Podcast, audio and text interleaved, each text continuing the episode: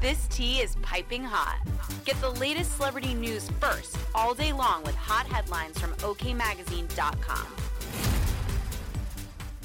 VP Kamala Harris is once again being called out for not making sense during her latest rally, where she spoke out about abortion rights at Howard University in Washington, D.C., on Tuesday, April 25. While chatting with the audience, she encouraged everyone to stand and fight against abortion rights, voting rights, and LGBTQ rights, according to NPR.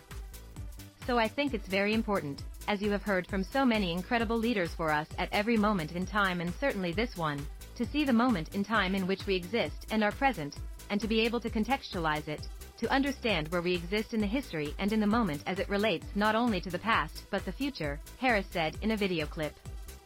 Of course, people couldn't help but make fun of the politician, 58. One person wrote, every Kamala speech somehow sounds like the most brutally boring corporate HR seminar imaginable, while another commented on her latest word salad. It's pretty striking that she is simply incapable of speaking normally.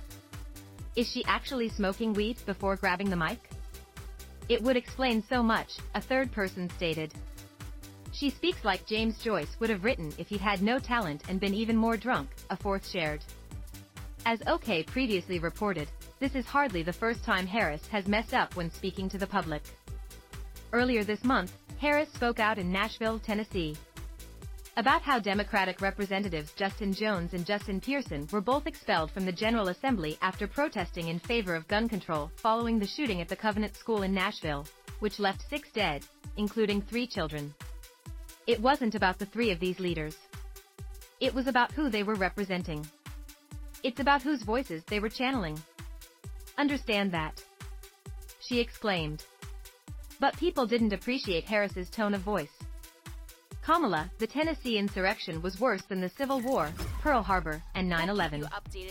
We will not stand by as our democracy is attacked, one person wrote, while another said, what's wrong with this lady?